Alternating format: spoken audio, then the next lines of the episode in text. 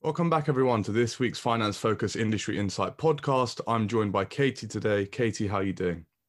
I'm good, thanks. Thanks for inviting me on. I'm excited to have a chat with you.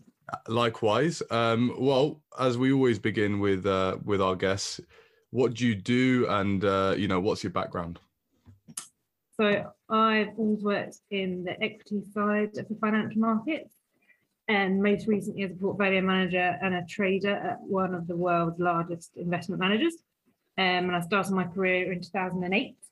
Um, how much detail would you like me to go into? I guess I mean, ordinarily I would have, yeah, skip over the earlier start, earlier parts of my career, but given the audience, that's probably the bit that's most interesting. I, I, we we like everything, so go ahead and elaborate as much as you'd like to. Okay, so um, I always wanted to work in the city. Um, I'm sure many of your listeners probably feel the same, and um, probably thinking it was very aspirational for reasons that maybe, well, uh, the industry probably is very different now to what we were seeing many, many, many years ago, or that Wolf of Wall Street depicted. Um, but just thinking was just a world of opportunity and what an amazing place to work if you if you enjoyed numbers. Um, and I certainly did. So um, and it was a challenge because I knew they were quite hard to get into. So I thought, right, I want to work on a trading floor in an investment bank. Um, and so in 2008, um, I applied everywhere, all the big graduate programs. Um, and there was only about 10 to 12 really, and um, highly competitive. Um, and I was fortunate enough to get a place on the Credit Suisse graduate program. Um, and it was meant to be rotational. Um, but we all did our training, fantastic program in London. All the students, oh, apologies, that on my phone. And um, let me turn it on silent. All the students from um, all the graduates came over to to study together in London, a long summer program, and all from Asia, from the US and Europe. And then, unfortunately, as we finished our training and we all landed on the desk, it was September 2008.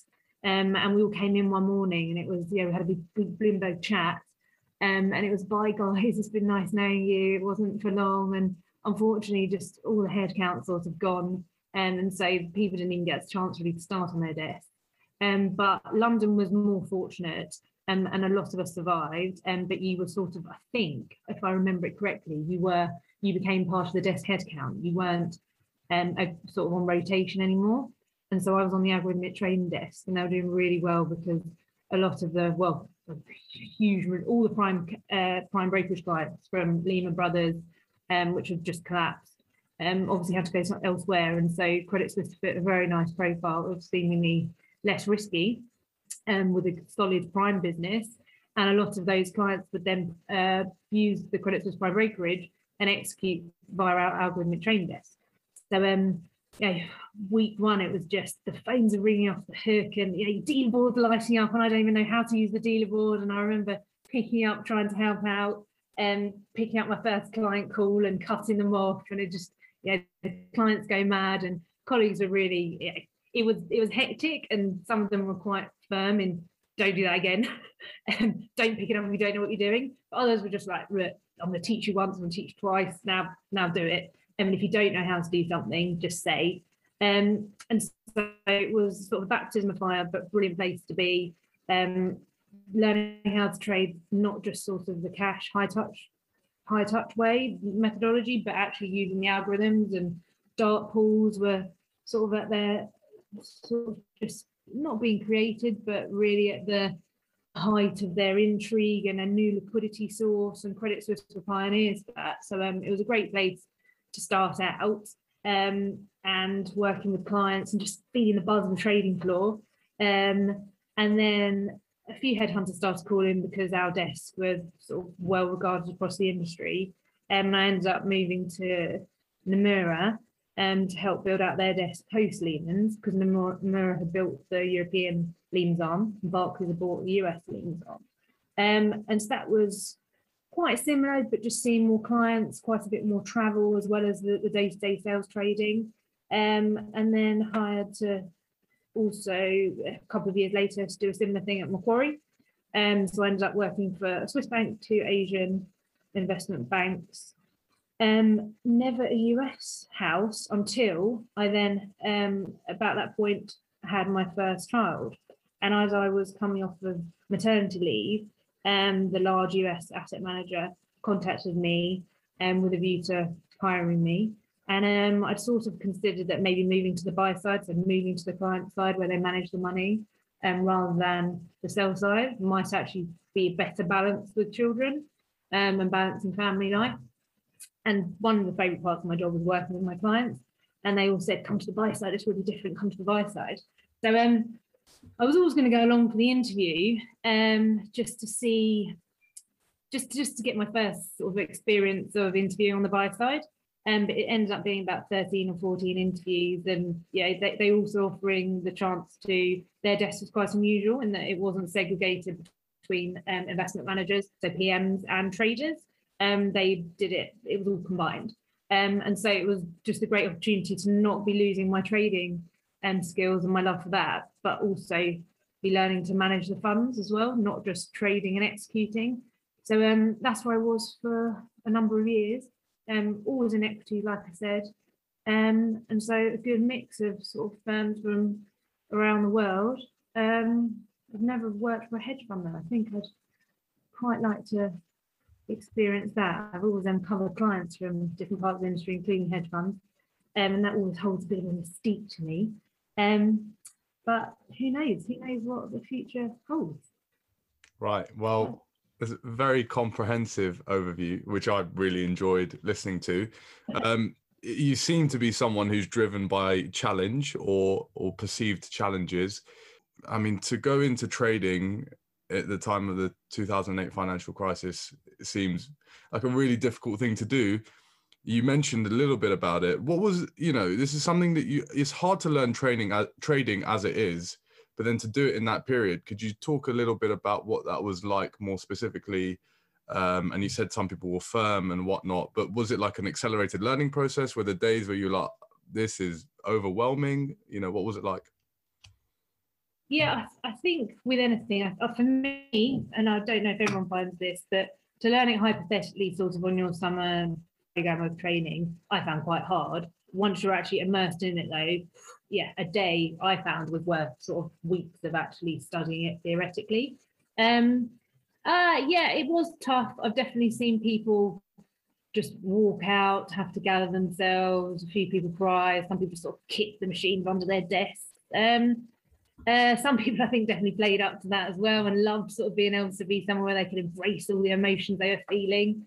Um, and you know, they became quite uh, quite a lot of characters who who really embodied that.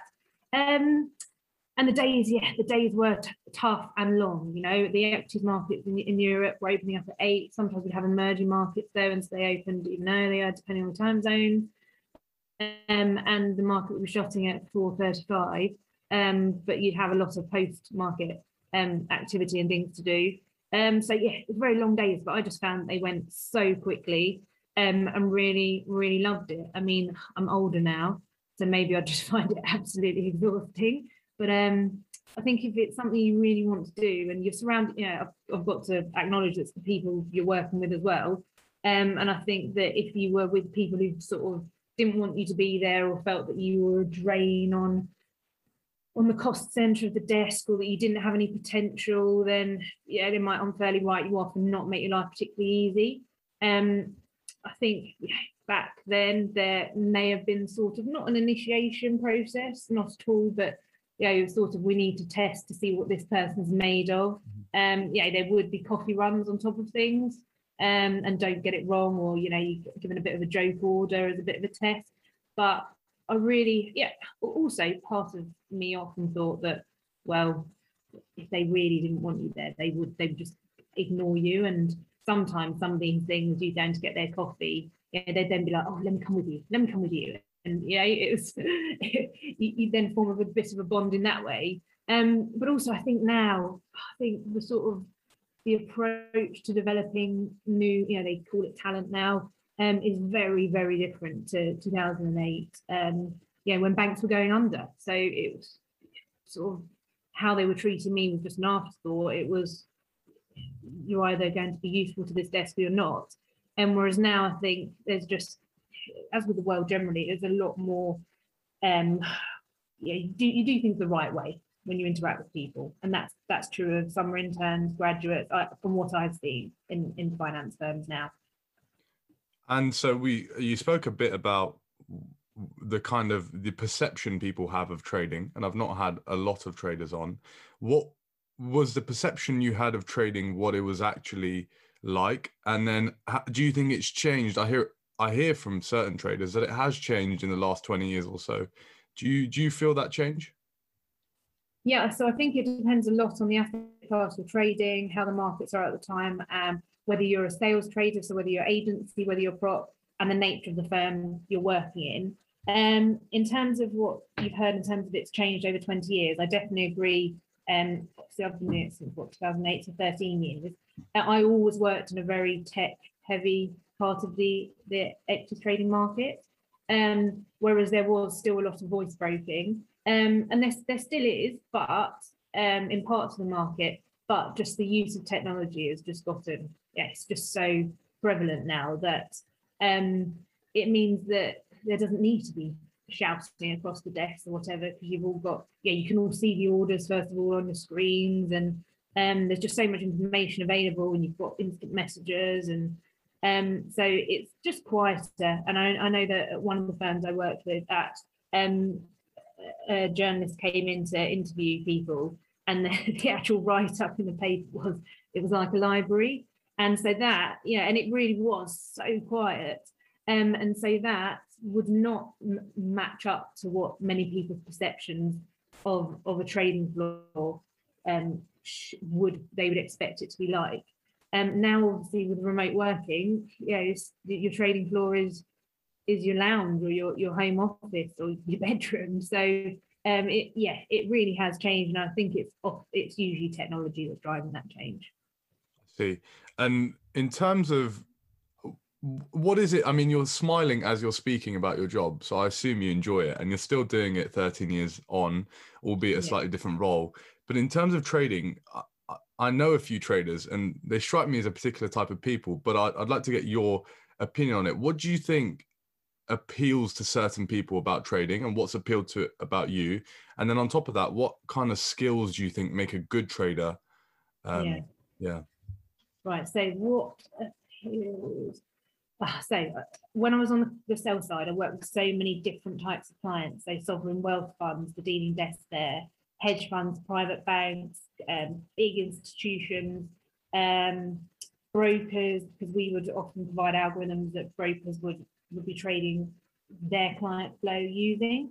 Um, and so all manner of people, and I would I wouldn't say there's any one particular profile, but the skills that are really sort of common to all is that just highly analytical, um, like to have things stay quite interesting day on day, but to build sort of a skill set underneath. Um, and often they're independent thinkers, um, and problem solvers. Um, but I think the key thing you, you probably can't go into this role without um, being highly numerate. Mm-hmm. Um, what appeals? I think again it sort of depends where where they're working, where people end up working. But um, you know, some people end up working in hedge funds in sort of uh, tax favorable cities, and obviously, I think the thing that's driving them is is the money um, is the chance to get paid very, very well um, and often at a very young age. Um, but I think if it is just the money, it probably won't keep you in it because this market has been volatile, as I think all industries are. Um, you could be worth, yeah, I learned from somebody who said they've only ever worked in down markets and they listed sort of when they worked, and I can't remember what it was, it was sort of like the Asian market crisis, the tech um, bubble bursting. It was like wherever they found themselves, it was always just as things were crashing. Um, and so they, I think they, were, you know, well paid relatively, but never enough to be on a yacht and with, you know, like a house in the Hamptons and living like living like Jordan Belfort. Um, I think that's his name, Wolf of Wall Street, isn't it? But um, but still he loved it, and so he was staying in the industry. Um, so yeah, I don't think if you're going just for the money, I, I can understand why, but I don't think that'll be in. It won't keep you in because the money's not all there. So you just still got to be enjoying it. Yeah, definitely. I think one thing we try and emphasize, or the people, my guests often emphasize, is they the reasons that they have had longevity in in their professions is because they really enjoy the day to day of what they do by and large, and it's yeah. um yeah, and and the the tasks of that their job demands they actually enjoy doing. And there aren't too many days where they absolutely despise what they do. And obviously when you deal with when you deal with markets i think you know there's always a correlation between your mood and and how the markets are going. But yeah i once went to see a physio for having um, a back problem and the questions he asked start was oh you're a trader so what what are you trading how's it going how's that market doing and you know, why are you asking yeah I, I thought you wanted some investment advice um, and then he said, no, no, I get a lot because he's based in London. He said, I get a lot of people from the city or from Canary Wharf. And it's often um, their back pain coincides with, you know, they, their fund's not doing so well or it's bonus time and they're a bit stressed about it. Um, so, yeah, it, it can take its toll. And so you've got to really enjoy the day to day. And I think the people around you can really, really make a difference in that regard. Um, and the industry's full of some really great people. And like I said, I think it does encourage independent thinkers, and that can be really interesting to be working with people like that. You mentioned being highly numerate. What did you study as your degree? Um, so I studied management science, um, and so it had a lot of statistics um, and sort of like data analysis. I think that's what appealed when I was being hired and, and picked for the particular the algo desk at Credit Suisse because I do remember them asking me some questions on statistics. Um, but I don't think I don't say you really need that. You know, I've worked with a few people who had um, Bachelor of Arts degrees, um, but if they had work experiences um, that sort of prove their in, interest in the industry, or they you know, manage their own like virtual fund or something like that, and then you throw in crypto into things now, um, crypto and ESG and environmental and social governance. So these are these are different sides of the industry that doesn't necessarily mean oh you need to have an economics degree to prove that you should be working in those parts of the industry. Definitely. I, I think I, i've seen a, a massive transition even as i've been doing internships you you go into it with people and you ask what they do and there's fewer and fewer people saying i do finance or economics or whatever. Um, people are realizing i guess the value of soft skills. And I, I, guess with you know these spring insight weeks and then summer into you can get in so early now that you can actually build up quite a strong experience base which which is a sign of enthusiasm if you will to your potential employers definitely. And and employers now i think across industries but they're they're looking for they they understand the value of diversity of thought. And mm-hmm. um, you've got incumbent incumbents no you've got the the disruptors to industries as well like the fintech side of say finance. And it's they they would be hiring you know, use all the buzzwords but like out outside the box etc etc but yeah if they're looking to hire a very different type or they have a different approach to hiring as to tr- traditional investment banks yeah, I think investment banks they're, they're smart in terms and they spend a lot of money on recruitment and they don't want to lose good talent because they are they are, are only looking for the same type of profile that they've they've looked for for the last 10 years so things are definitely definitely uh, always moving forward. I'd say not changing. Um, and so that's something I just mentioned actually on the ESG side of things. So um, sort of impact investing, like values based investing, has just taken off so so quickly. It's been like a hockey stick in terms of a few years ago, only a, a small number of houses were offering it and talking about it, to now just being a, a lack of expertise across the industry, really. I think every headhunter is looking for people with an ESG background. Um, and that, you know, that that really does change. If, if you think your client base are changing in terms of what they want, it's not just what are my returns on this fund, it's also how am I impacting the world, long-term effects on the future, as well as returns. Then if your clients' sort of preferences and client profiles changing, then naturally potentially the people you want managing that money and trading those funds might be a bit different as well. For sure. And is that ESG sentiment something that you've had to incorporate into your work now?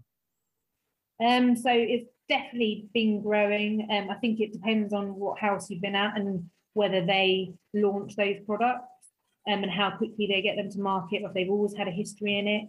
Um, but so it's definitely at the the front of of a lot of houses offerings. Um, but I think that's that's often a risk is that with anything there there can be a bit of a, a bubble, and the, those that were offering it with with true expertise um, can often get then it becomes a bit of a crowded space with others, you know, having a bit of a bog standard fund offering and then just slapping an ESG brand over it or mm-hmm. something loosely to do with ESG. It doesn't form that well. And then that impacts the sort of whole industry's reputation and and returns. Um, and also like with anything, actually, when there's a crowd, when people crowd into an asset class, okay, fundamentally the stocks, say we're talking about stocks, stocks, the stocks actually haven't changed, but the price has just driven up. So then the fund's return could actually would actually be less than it ordinarily would have been. Um, and I read something last week, I think it was a French institute, said that they'd been studying the returns of, the ESG funds and potentially it looked like, although the returns were still, it was outperformance, but they they maybe reached an inflection point. So um, well, that's, that's definitely one to pay attention to if if your sort of listeners are looking to get into a part of the market that is that is growing and, it, and if there's a genuine interest of theirs, you know? Yeah, a lot of my work experience was around ESG. I was at a large asset manager and they were pushing 100% ESG integration by the end of the year, which they ended up doing. But I definitely saw a mixture of sentiment from the portfolio managers who were, some of them were, I think the older they were, the more skeptical they were, which might just be a, a thing that happens, but they were definitely uh, cautious of the fact that these metrics, well, some of them have very poor correlation with one another anyway. Um, and also, they were just afraid of the things you're mentioning, like asset class inflation, um, equities being overpriced based on some metrics that you don't know actually. There's no sh- historical relationship between them and, and performance um, particularly I think with like the social side of things. But I guess as society changes its sentiment on a lot of these things, um, as as you know, asset managers are client driven people, they will have to incorporate it in one way or another. Um, yeah, and yeah. I, I think the client demand is going to be huge. And you know, if you if you think of a, a fintech, you know, sort of like a wealth uh, management app on on people's phones if they make it very easy to invest and they bring investments to a demographic that previously thought sort of wealth management was out of their reach. And um, one of the prime offer, primary offerings is sort of impact values based investing, and that just appeals, then the proliferation could could go through the roof. Um, but yeah, then the those who are sort of maybe wise or have seen bubbles before, and if they then you know understand that okay, there can just be asset price bubbles, then both neither's wrong, are they? It's just we just want to see how it how it plays out. Yeah, definitely. And I mean, if we're talking about the ease of investing as a as a concept, you know, we've seen a, a huge allocation of funds going from the active side to the passive side in the last few years. You see a lot of you know a lot of fund managers really like to talk about you know their AUM and how big it is, um, but they don't like to talk about perhaps how many basis points they get to charge on all that new money because a lot of it's into ETFs. You know, we we cherry pick the numbers, I guess, that we uh, that we tell our you know our board members or the general public. What are your thoughts on the the the battle, if you want to call it that, between active and passive? And I guess actually one of the things that interested in me was over COVID, um, people thought that this would be the time where active managers would show this would be a clear way of them showing their ability to outperform uh, just the various indexes as they do badly in a downturn. But unfortunately, not everyone was able to demonstrate that skill, and the skepticism around it increased a little bit. So, what are your some of your perhaps more experienced thoughts on on that? Um. So, well, so on the transparency side of things, I think all uh, asset managers worth their salt. They, yeah, they are transparent on their fees. But yeah, I think it um it it's maybe quite appealing to investors to think, oh, I'm going to go with a star fund manager. I'm going to outperform. That's going to, I can retire now. Um, versus sort of the the concept of lower fees over a long period of time, even if the performance isn't the, the potential for vast, uh, impressive returns, then it's harder to maybe comprehend that actually sort of slow and steady will win the marathon, even if not the race. Um, but so no, I think they're all they're all transparent. You know, I don't think anyone's putting the wool over anyone's eyes. Um, but um, so passive versus active. Um, agree with what you're saying actually that usually, well, often in times of disaster, um, there can be huge winners, but I'm not certain that we've seen that from active managers, or there's certainly been some sort of high profile um, uh, funds that haven't performed well during this time. And there's one hedge fund, one British hedge fund that made quite big bets on the airline recovery, and maybe they're just too early, but it certainly hasn't happened, and so they've seen vast outflows. Um, so, but in terms of passive versus active, now, I mean, I think there's always going to be those that believe that they can outperform. Um, and you're always going to hear headlines about those who who have outperformed, and then people, it's just human nature to think, oh, I want a piece of that. Um, but we have to remember that there's survivorship bias there of, you know, you don't hear about the ones in, in the pool of data that they didn't even make into the population of data because they they failed three years ago. Um, passive. I mean, I've worked. Yeah, that's where I've come from the passive space, and um, yeah, anyone who wants to learn more about it, read Jack Bogle's um, theory on passive and sort of being the the founding of the passive investment movement. Um, and I think he just made it so simple to understand. Um, and I, you know, I think there's probably in people's investment portfolios there's room for both. So potentially consider both, just like you would in sort of diversification is always valuable in any portfolio. Um, and you know that that goes from the more sedate side of investing to also the you know the the more alternative side. And if crypto, you know, if you can afford to lose and cryptos is something that you want to get involved in, then you know, who knows? Who's anyone to say that that is not going to be um, something valuable and to get involved in, you know, for the future? I think people back in 2017 when I was talking about it were definitely sneering at me or making points that you know certain big asset managers across the world have banned their employees from getting involved in crypto and um, because it was too reckless, etc. Um, and you know then I was I was a hodler, so hold on for dear life is what we're called, hodlers. Um, and three years later, I was sort of getting messages saying, oh, because then it collapsed. So, you know, I'm glossing over the fact that it was a disaster and I was too embarrassed to look at it for three years. Um, and then it recovered and I was getting messages from people, you know, coming out of the woodwork saying, did you hodl? Did you hodl? And I said, yes, I did. Um, um, but now it's now it's collapsed again a bit. so, um, yeah, timing is everything. Um, and that's that's where you've also got to consider sort of long-term investing? Is it shorter term? And this is where passive, the, the Jack Bogle's and philosophy is just invest in an index fund and don't look at it for 40 years and then open it up and see where it is. And that you're not going to get crazy outperformance, but you should be in line with the market and you're paying lower fees. Um, and that is what he believes will win the race. And data is there to back that up. Um, yeah, there we go. That's passive versus active. I don't really have one preference for either. Um, yeah. Definitely a very diplomatic answer, I should say. But no, I I take the the points you make. Uh, often the best arguments are ones that take value from both sides. Um, but, but then I guess you've you've also moved from one side of the industry to another, and I guess your role has changed slightly. Have you seen an evolution in what you actually have to do on a day-to-day basis? Is there things you now do that you didn't used to? And also you're like well actually i really enjoy this aspect of my new job. Yeah so um, when i first started i think there was a lot more um, you know on your headset voice uh, talking to clients shouting across the floor to someone who trades um, different, you know, emerging markets, etc., that maybe we couldn't trade via algorithms. So we had to do cash, high touch sales trading uh, with them for our client. Um, to then a lot became much more on Messenger, on Bloomberg Chat, or straight through sort of order processing. Or often clients would would yeah interact with the algorithms themselves on their desks and say bypass us completely unless there was a problem.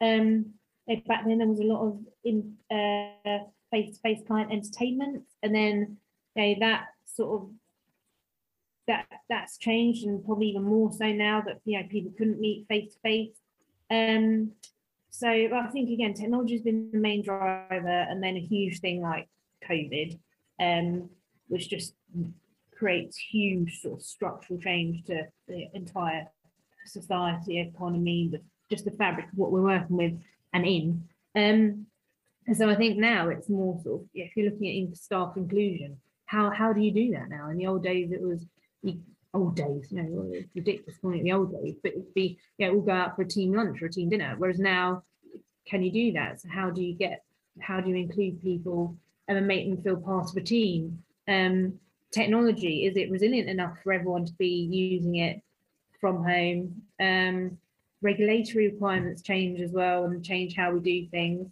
So um, there's been so many drivers, and I think the change happens without you often realizing. Um, and it's just so steady, and you you don't re- yeah you don't realize that maybe that was the last time you were going to do something for a particular client who you really love talking to, but you you, ne- you never know it's going to be the last time, so you sort of don't value it. And then maybe um, six months later, you think, oh, I really I really miss doing that. Um, but what do I what do I do that was a bit different that I started enjoying more? Um, I think very, yeah, I love travel. I love traveling to my clients, and obviously can't do that as much.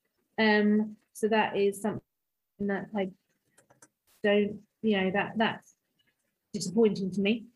Um, but things that I enjoy that I didn't do before, I'm trying to think. Think because I just enjoy all of it. There's no, nothing in particular.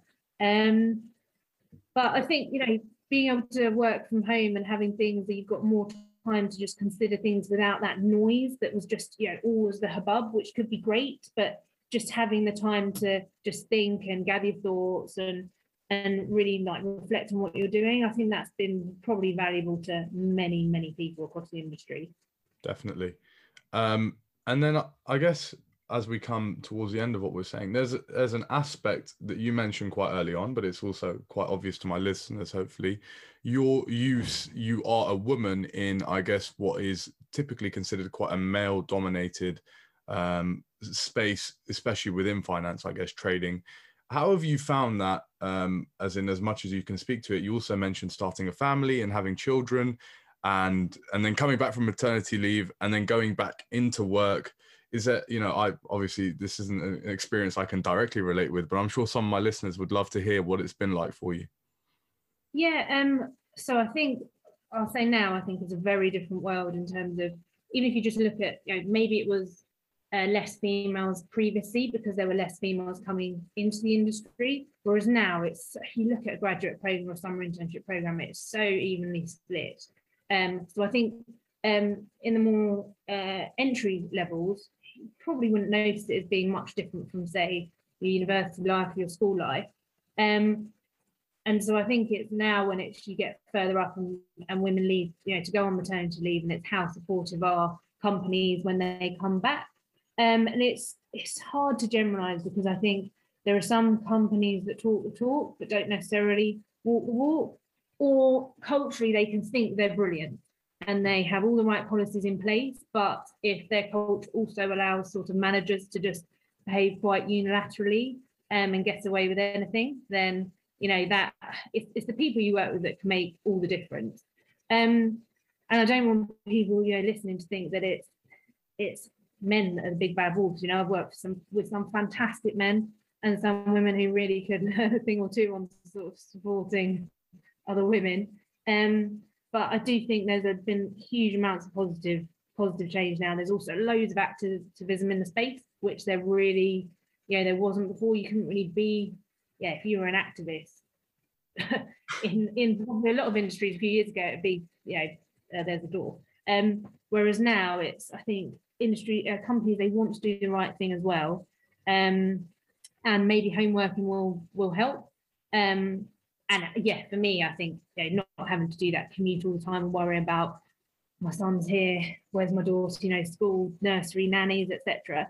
Um, but then I think maybe the downside to to um, home working and homeschooling is, you know, who's that burden fallen on the most, and so maybe some some people have felt that it's been a bit of a step backwards, and there's a lot of activists in that in the space in in that regard. You can talk about it a lot better than I can. But um, I think it's the people you work with. And you know what? If you find yourself working with people who aren't supportive, then they're probably not going to last that long. People will spot it, but there's pro- there's hopefully a culture that will support you, and you can you know you can sort of try and remedy it.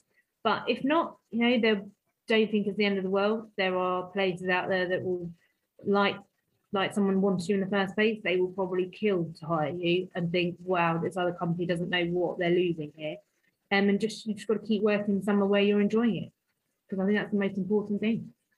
Great. I think that's a very positive outlook. I can definitely say that the internships I've done, we've had uh, nearly equal boys and uh, girls. You know, we were quite young at that time.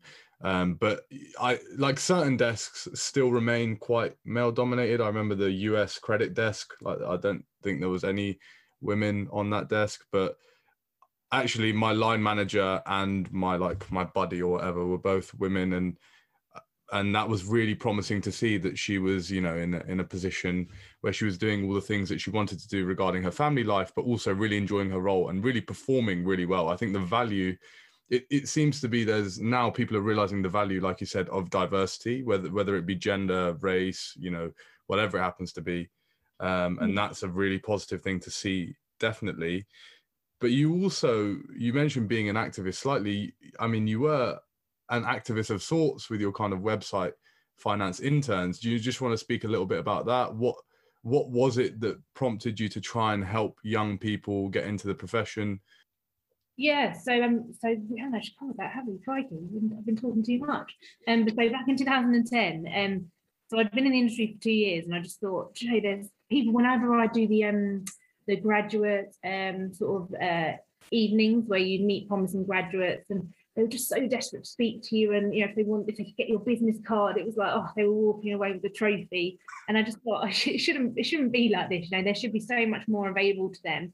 Of, you know, they had, they'd have quite simple questions of, yeah, I'm desperate to work for this investment bank, um, but I'm not really sure where I want to, to work. And you'd say, okay, do you want sales and trading or do you want investment banking? And they think, well, what's the difference? Can you just tell me what will I be doing day to day that's the difference? And so I just started a website um, and it had a blog on it and it was, it was, yeah, I think my first article on there was the anatomy of an investment bank, just to help anyone who was, you know, he was googling just to find out okay this is this would be what it would be if i worked in prime brokerage versus if i worked in operations if i worked in sales um, and then I'd get emails directly saying, Can I have this CV help or can you come and speak to my friends? I remember you couldn't do everything virtually. Yeah, it makes me sound really old. Um, but you couldn't do everything just remotely. And so it was okay, invite me to your university and let's do it formally that way. And so that then sort of grew um, the website grew. I started offering workshops, but we also had to do it in person, either hosted by the university or um, students paying sort of like a minimum amount because I just wanted to be that this is open to everyone. It doesn't matter your background. Um, and so it was, it's not who you know, it's what you know was the was the byline. Um, and, and that was also because I found myself in a lot of graduate programs with people who got in because you know they they had relatives there, etc. And I thought it shouldn't have to be like this. Um, and then um, we ended up getting quite a nice reputation, um, invited back by universities and students, you know, recommending us to their friends. And we had other industry speakers come to our events. Um, and then tragically, there was an intern um, called Moritz Erhardt, um, and he was working in London at Bank of America Merrill Lynch one summer. Um, and he was found, he had passed away in the in the sort of uh, official uh, residences. Um, and it was it was headline news, just tragic as a view of you know has he been worked to death, and so um, Finance Interns was approached by the BBC, by Channel Four, um, the Voice of Russia, Ghana Today, just globally with our sort of view on it because we were called Finance Interns and we had a, a strong voice uh, advocating for young people getting into finance. Um, and at that point, you know, I really I was calling for an industry body like funded by the, the big banks, etc., that could be an independent type sort of group where uh, young people working in the industry desperate for the jobs and felt like oh, we can't really complain and say that we're working 20 hours a day. Um, you know, we can't really complain and say that to HR because we don't want to jeopardize our jobs, but maybe they could come to us and we could advocate for them um, to the investment banks. And but this was this was 2011, I think it was 2012. Um, and you know, back then I was having to do a lot of it anonymously, and you know, Channel Four approached me, and I had to speak to them anonymously, and you know, I, I had visions of the 50 trading floors across uh, the uh, 50 TVs across the trading floors of the investment bank I worked at. Suddenly, you know, flashing my image up, me speaking, saying the industry's terrible. You know, yeah, back then it just wouldn't have. I probably would have lost my job. So it was a it was a shame because it was a pivotal time when we could really do good. But back then the the world wasn't. You know, everyone's people are encouraged to be activists now, and it, it was a bit more discouraged then. Um, and also it was, it was hugely tragic. And just remembering this was someone's son, and that you know, okay, we maybe can't because I have to be anonymous. We can't achieve a positive uh, outcome from this in terms of you know protecting other young people. But what I can now sell some more some more workshops, and you know, I'm, I'm, VCs are interested in getting us into their accelerators, maybe making this sort of a a job hub for the future and a bit of a like in the in the sort of recruitment tech space. And it was I don't really feel comfortable having a, a financially positive outcome and a reputation positive outcome for me, but actually not being able to do what I set out to, to do at the start, which was improve this industry and make it more accessible to all, but, but safely to all. Um, and so, yeah, it's just a bit of a shame. Whereas now, what you guys are doing, you're just at the optimum time, and what you're doing is in, incredibly similar, and you're doing it fantastically, and you've got huge reach and and now yeah i think it would be encouraged. People would want to recruit you knowing that you're you're doing this rather than it being something that okay, when i moved to one of the firms i worked at they loved talking about it at the recruitment stage. But then you know it's an outside business interest and you have to declare that and there's very strict limitations on what you can do. So i had to archive the site. Um so it was it was a bit of a shame. It was just wrong timing but there's you know there's hopefully it did its little bit on the on the way to help shape the industry and what you guys are doing now you've got a fantastic platform and and who knows what positive change you can bring.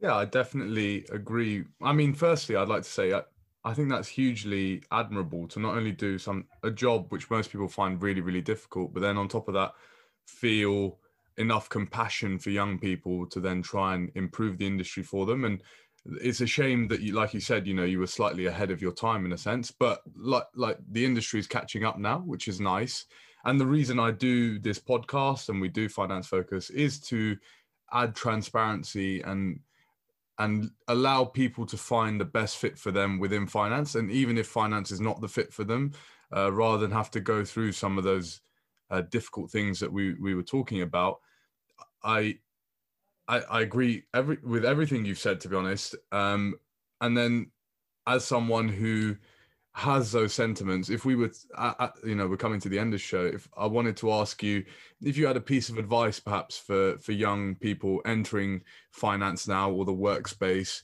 if you could give them your kind of you know your, your elevator pitch for finance what would it be?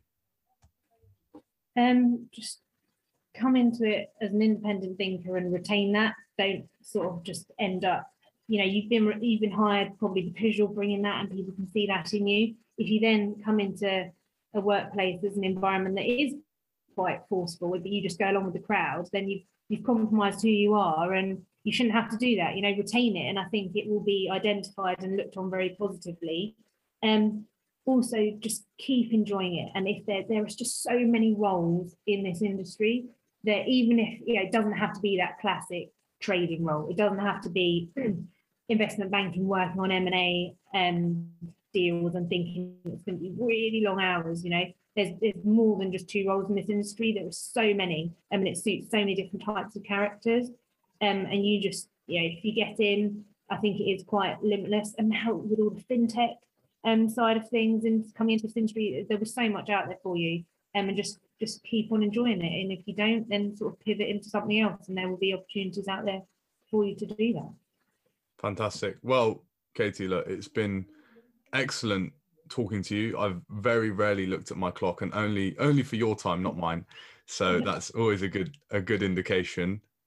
Um, I would again a, a big thanks from everyone. I really hope I, I've taken a lot away from this, and I hope our listeners do as well. So yeah, massive thanks.